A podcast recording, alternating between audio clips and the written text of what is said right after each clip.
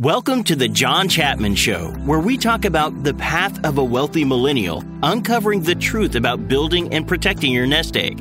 Join us on this journey as we hear the stories of millennials and mentors alike to help you plan, manage, and protect your wealth. John is an employee of WorthPointe LLC. All opinions expressed by John and podcast guests are solely their own opinion and do not necessarily reflect the opinions of WorthPointe. This podcast should not be relied upon for investment decisions and is for informational purposes only. Hey everyone, John Chapman here. Excited to have you with us for another podcast. Today we interviewed Christopher Van Slyke, CEO and founder of WorthPointe Wealth Management. During the podcast, Christopher shares a little bit of his upbringing, how he got started in the industry, and how he eventually transitioned from being financial planner into more of a business owner and when that light bulb moment happened for him. Be sure to check out the end. Christopher talks about the two most destructive things that he sees in other clients and entrepreneurs. So keep out, look out for that. We're excited to have you here with us today. And without further ado, we'll introduce Christopher. Hey, Christopher, thanks so much for being on the podcast today. Thank you. Um, I'm really excited to to be here. So, uh, Christopher, as a CEO, founder of WorthPointe, there's so much that I'd like to hear from you about your background, your career path as an advisor, and then what it's like to be a business owner. But I'd like to start just from the well, why don't you give us an idea of what you're up to today, and then we'll start to hear about your background. Oh wow, I I lead at this point what I would call the dream life. I live in Jackson Hole, Wyoming, with my four small children and uh, work remotely, living up here in the mountains. And uh, I have arranged my life with a flexible work schedule, and I've developed a great income and a great team that I work with that enables me to be very active with skiing and golf and hiking and camping and spending time with my family. So I, I hate to admit it, but I'm I'm kind of living the dream life. You're totally living the dream. That makes I think it makes me feel jealous and probably some of the listeners too. And I imagine that probably didn't happen overnight. So you know that's a funny that's a funny thing because uh, when people hear about my lifestyle, they they kind of look at me funny, and I usually say it didn't happen overnight. yeah. And I'm sure I'm sure you didn't just find yourself there uh, just happenstance. I wonder if this was a, a dream that you had earlier. But mm. uh, where did you grow up in Wyoming? Tell me a little bit about where you grew up and what. No, no, I, I grew up in a in uh, warm, humid Houston, Texas, mm-hmm. and I used to come skiing like all Texans every winter. And uh, in the back of my mind, uh, living up in in the Rocky Mountains was paradise. So. I think I always had a dream to live in a place like this and so I made it happen. That's neat. And being in the advisory business, I think through like th- thinking about your your career path. Tell me about where you went to school and what was it that you were originally thinking that you wanted to end up in for. Oh, I, you know, I'm the son of a lawyer, so growing up, I was taught that the way to be successful was a fairly linear process. So, you know, make straight A's, go to certain schools, go to certain professional schools and your life will be great and will be paved with gold. It turns out that not everybody's cut out for that kind of life. And my father, actually, who's a lawyer, wisely told me, You don't want to be a lawyer. and, and, he, yeah, he knew me. He knew me well enough to say that. He said, Don't get, and, and I think he had some regrets about his own professional choices. He said, Don't get into a business where you're trading your time for money because your job will always own your time. And I, you know, I was 22 when he told me that and didn't really make sense because that meant I had to go discover what I was good at and what my path in life was going to be. But it turned out that that was good advice. I just that's uh, interesting. Trade trading your time for money. I guess explain that a little bit more for people that don't understand what you mean. Well, if the way you make your income is just trading your own personal time for money, then the only way to make more money is is to work more generally. And I think you, you never get to a point where your money or your business is working for you. You're always working for the money. And what he said was, you know, I I work for entrepreneurs. He's a corporate lawyer. And these people have learned to develop businesses which do their work for them, in effect, enterprises, so that those businesses don't own them and their time. I think he just, even though he was a really successful, uh, highly paid lawyer, I, I think he was jealous of many of his clients. Yeah, that's really interesting. So he, you said earlier that he told you this at the age of 22 and in so many other um, podcasts you hear like entrepreneurship being part of the dna inside you. So i guess first uh, do you, do you believe that entrepreneurship is part of your dna did you see that in yourself? And then second what you know once he told you that what what sort of career path did you think you were going to go down? In, in retrospect i do think it is in my dna I, I don't think that you necessarily have to be born an entrepreneur. And to be honest my entrepreneurship was was born out of uh, desperation. I I really was not a particularly good worker bee. I I have a lot of my own ideas and I like to try them and I like to question authority and I'm not afraid to be different. And those things don't work very well in a corporate environment. So I I found after cycling through several jobs in corporations in my 20s that maybe the best path for me was to start my own business. Yeah. that's kind of what led me there. It was not some grand plan. It wasn't some brilliant decision. I, I will say that, you know, growing up in a professional world where my father occupied, being an entrepreneur was kind of looked down on. His class did not look at entrepreneurs as being as, I don't know, well respected as the professions. And I think it was so far outside of my dad's uh, experience that it was difficult for him to encourage entrepreneurial type skills. So it wasn't it wasn't a possibility for me. It wasn't op- that door was not open for me as a young person. Yeah, I didn't see that. I didn't see that possibility until later.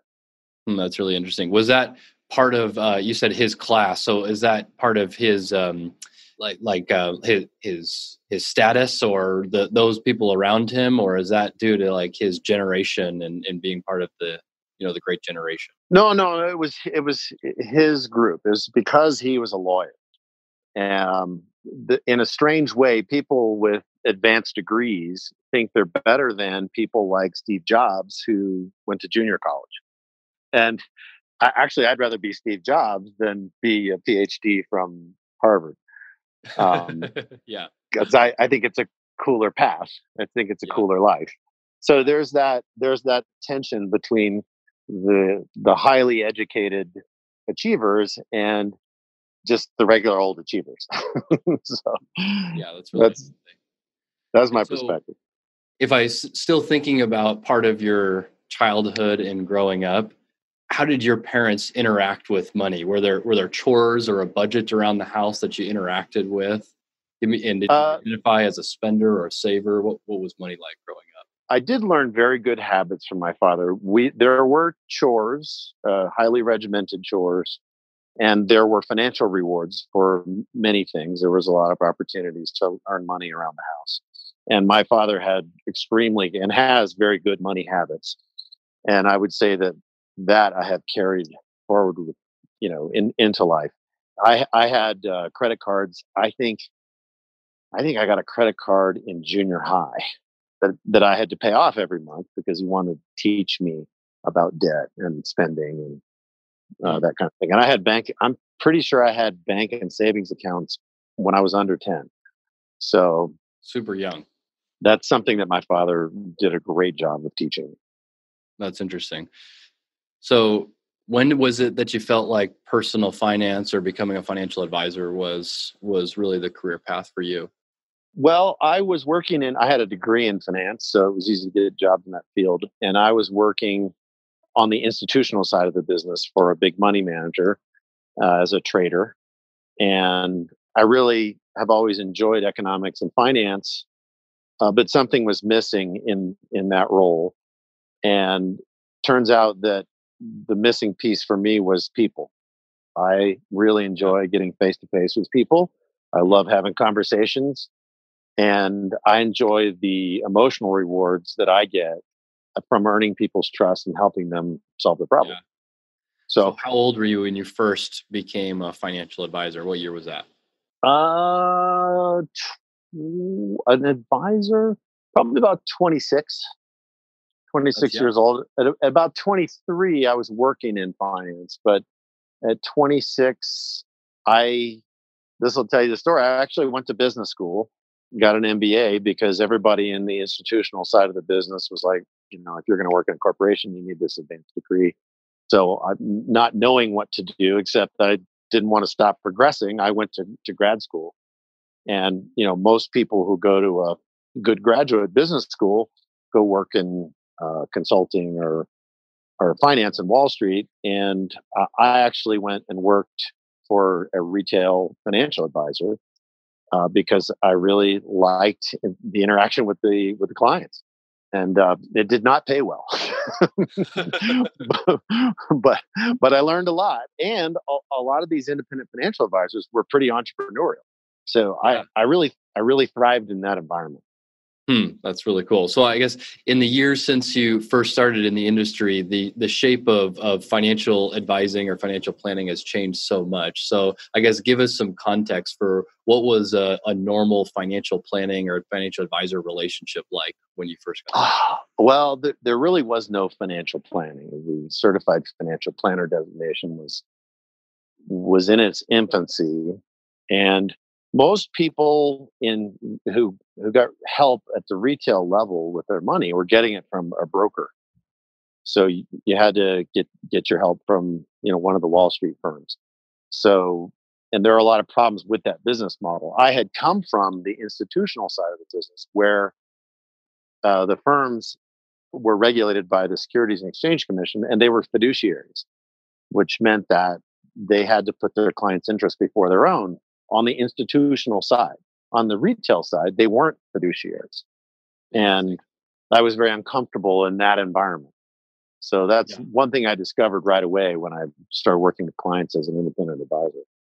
That's interesting. So we, we hear the term brokers still floating around all the time, even though um, that still invokes memories of like uh, you know Wall Street from the '80s and things like that. So can you just def- what's the definition of a broker, and how would that be different from a financial planner? A broker is facilitating a transaction. So it's kind of like buying a used car. When you go to the car lot and you ask the car salesman uh, you say I need a car, they don't have a duty to sell you the car that's at the best price and might be right for you, right? But you understand that they're there to sell you a car, and that's what a broker is. They're there to sell you a financial product, right? Yeah. And, yeah. and that's very different than when you go to a physician or a lawyer, where they are expected to do what's right for you legally. Yeah. So that, that's really the two sides of our industry the advisor side, which is fiduciarily oriented, and the broker side, where it's, you know, I'm, I'm here to sell you something. Yeah, right. Okay, good distinction. And yeah. when you were were getting started and and somewhat in like the first phase of your business career, what were the type of clients that you uh, were associating with, and what were some of the things you were helping them on? My early clients were uh, younger baby boomers, successful younger baby boomers so I, I, had to, you know, I didn't have a big name on the door. I was working for myself.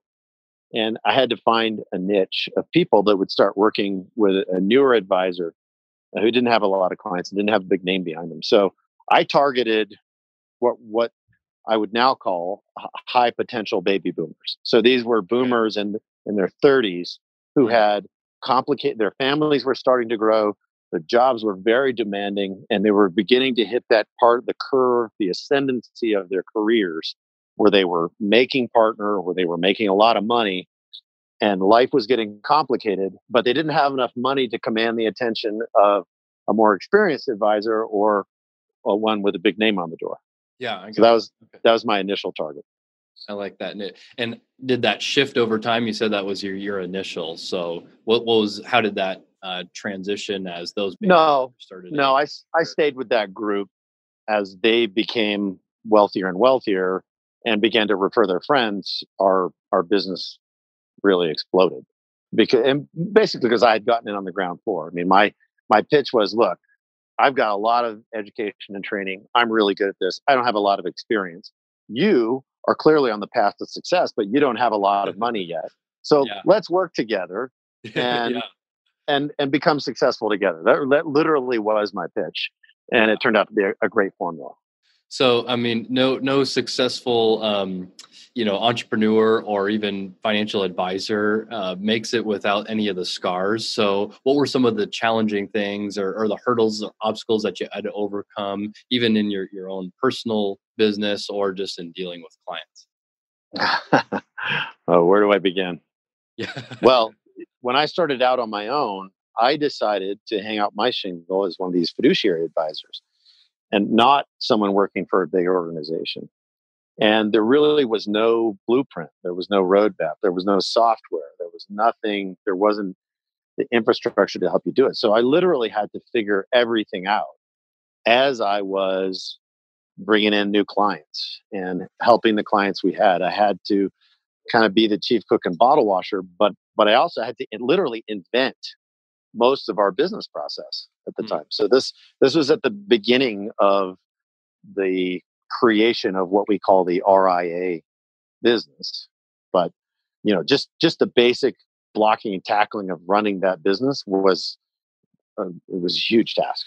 Yeah, definitely.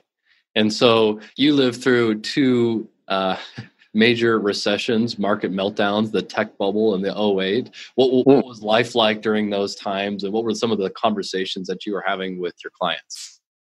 well, the tech bubble, the, the, the good news was I didn't have a lot of clients, a lot of assets. So when, when there was all that volatility, I didn't have too many people that I had to uh, pay attention to, and I was able to get most yeah. people through that you know the the difficulty of my story in the late 90s is i was preaching this this story of diversification and long-term focus yeah. and financial planning at a time when yeah. people just wanted to buy amazon and retire next week so it was very difficult to raise uh, client money in that period now later a couple years later uh, a lot of those people came back to me and said hey you know that stuff you were saying about being diversified and sensible and long term and doing financial planning well we think now that we've seen what happened, we think that's a good idea. so, mm-hmm. so right around 2002, 2003, our business really took off because in retrospect, I had been proven right about what I was talking about in the 90s. Yeah. Wow. What a, what a learning experience. If you, if yeah. you put on, so Eh, you've been an advisor for many years, but eventually you switched hats and then started taking on the role more of a business owner. So walk us through that process. How did that take shape in your life? It's it's you know one of those moments that we all have where the light goes on. I'm literally sitting in a conference room. I can remember it like it was yesterday in the Hyatt Hotel in San Diego in 2003 or 2004. And the speaker was Michael Gerber, who wrote a book called The E Myth. And the mm-hmm. E Myth was all about working on your business, not in your business. And he stood up there and stomped his feet and screamed at us and said, You guys are not business owners. You've all created high paying jobs for yourself. You have not created business. And he was right. What was that like to hear that though? I mean, after putting in, you know, blood, sweat, and tears for so many years, and then to have uh, Michael Gerber be be stomping his feet, what was that feel like? Well, you know, I was young, and I think I was one of the younger advisors in the room, hmm. and I think it was easier for me to switch gears than a lot of my coworkers. I, I still remember a lot of the older advisors objecting and and arguing with Michael. And if you look at the landscape for the business, I don't think that many of them did decide to remake their business into an enterprise and away from what what Gerber calls a high paying job. Yeah, gotcha. So so you made that transition and then it's taken i imagine you know some time to define it up. So just walk, walk us through how, how your business has taken shape since you made that decision to work on the business rather than in the business. Well my, my journey is i was working for these big companies and i hated it because they were really bureaucratic. I i worked for huge fortune 500 companies and i loved it when i started out on my own as an advisor uh, because I didn't have to answer anybody, but but I was also kind of lonely. It turns out I I like working with other people. I like collaborating. I like building something together. So from that standpoint, it, it was a pretty easy transition. But what Gerber's saying is your business is has to be repeatable, It has to be process oriented. And what I was doing was was a different financial planning technique for this client than this client, and this person would have a slightly different investment strategy than this client. And so I built a very idiosyncratic business that was not repeatable and required me to be there to do almost everything because most of the idiosyncrasy was in my head. Yeah. So it, it, was about defining clearly what a financial plan was, what an investment strategy was for the firm, and then really thinking about what is it that I'm actually best to do, right? Because I'm not good at 98% of what goes on in our in our company. So what are, what are those 2% things that yeah, I can that do? 2%? Yeah, what is that? And how do I move this 98% away from me? And that's called that's leverage.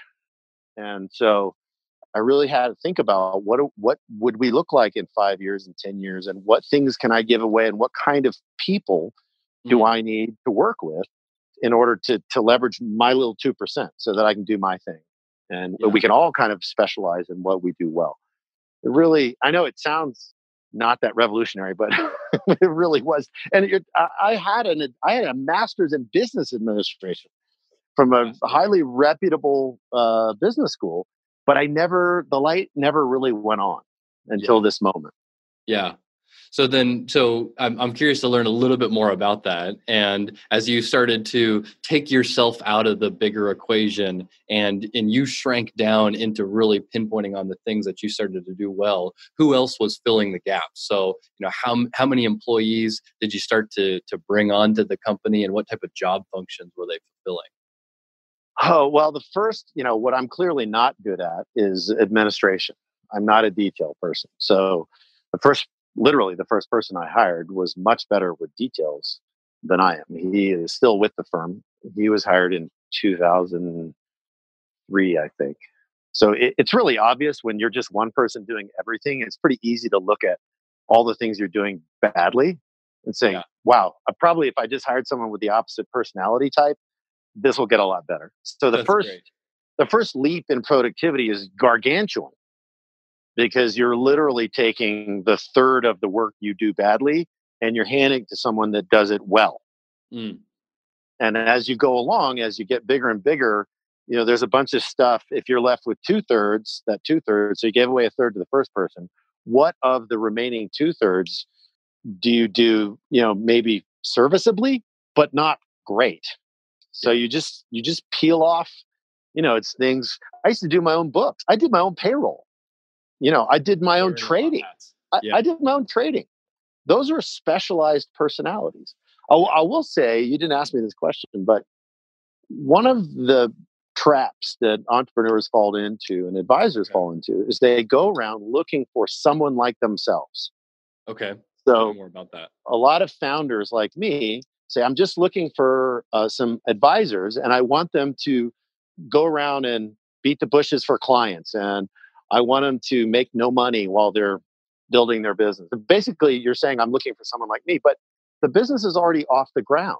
You don't actually need that same personality.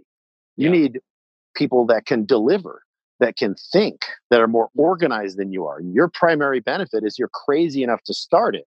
You don't need more crazy right. people. And, you know, I'm yeah. saying crazy in quotes. You sure? So that that was really big for me is to stop looking for people like myself and say, well, wait a minute, why would you need more of that? You need more of all the things you don't have. Yeah. Well, so that's a really good point. And so, for thinking of the other entrepreneurs out there that are listening, you brought up a, a, a, really good nugget of some things to watch out for, which is, you know, in regards to the hiring process. What else do you, what comes to your mind as some wisdom for a young entrepreneur who is looking to uh, leverage his time? Well, I think you need to do a skills analysis on yourself and say, look, if where are the areas what does that first hire look like you know is that an organized and frequently it is an organized administrative person who can think about the business in terms of how it's set up and how efficiently it runs while you're thinking about innovation and new clients Yeah. So it really depends on what stage you're in. In terms of how we have found the people, once we determine the skill sets that we were weak on, most of our people have come through referral from our people, to be honest. Yeah. Yeah.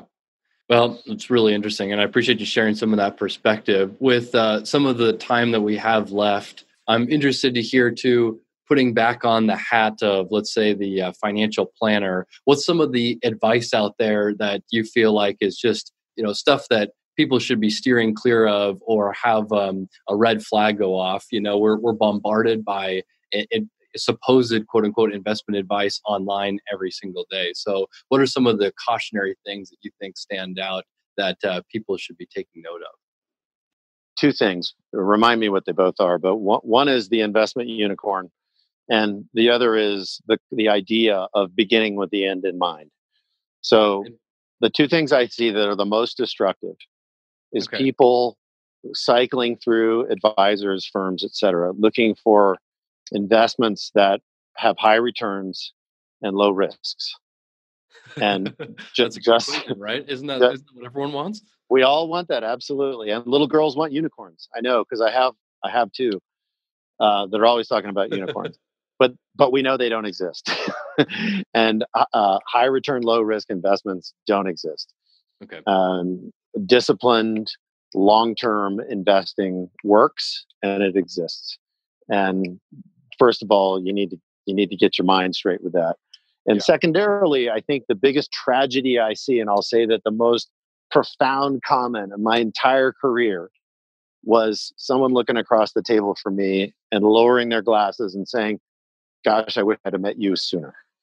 And mm. I think what, what they're saying is they see the power of looking 20 years down the road mm. and think and thinking about what we need to do today to get us to a point out in the future where they're secure and happy.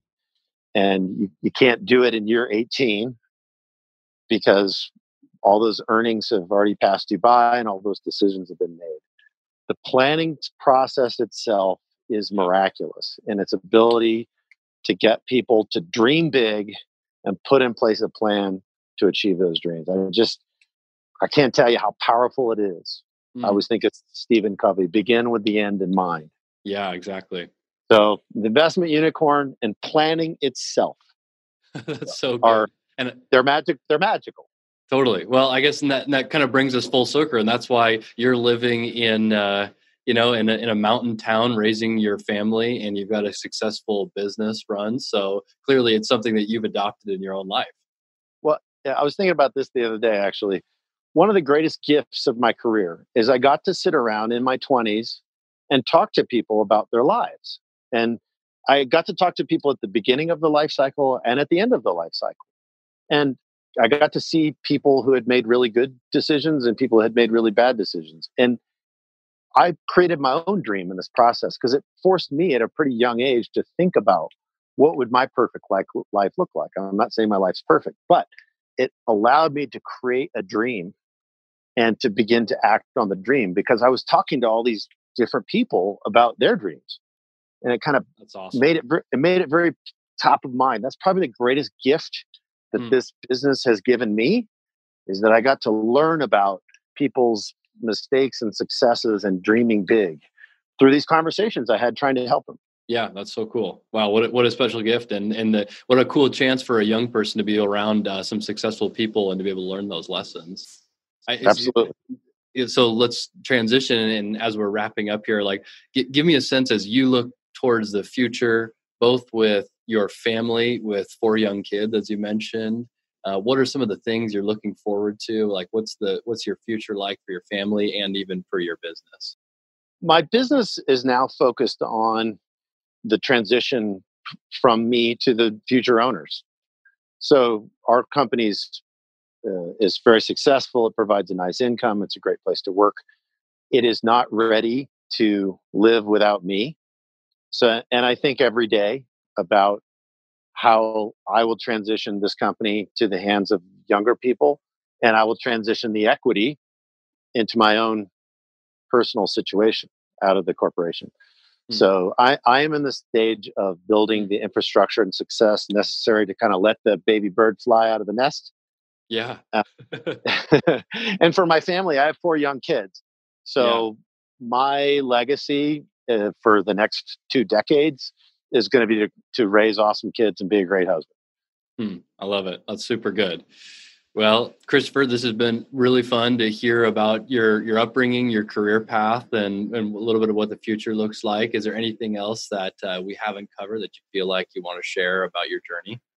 No, I just I always think about uh, the the saying, you know, this is not a dress rehearsal. This is your life. So if you if you have dreams, if you have things you want to do, start right now uh, doing the things required to get you to where you want to go. And if you need help, find the people that you need to help you on your journey uh, and find them today because that yeah. really helps propel success. We don't get where we want to go by ourselves. A lot of people help us along the way. Hmm, super encouraging. I love that. It's a great pearl of wisdom. Christopher, thanks again. Hope to have you back on the show. Thank you. Thanks for tuning in to The John Chapman Show. Be sure to subscribe on iTunes, Stitcher, or Spotify. We encourage your questions, comments, and feedback. For additional information, check out thejohnchapmanshow.com or look for John on LinkedIn and Twitter. See you next week.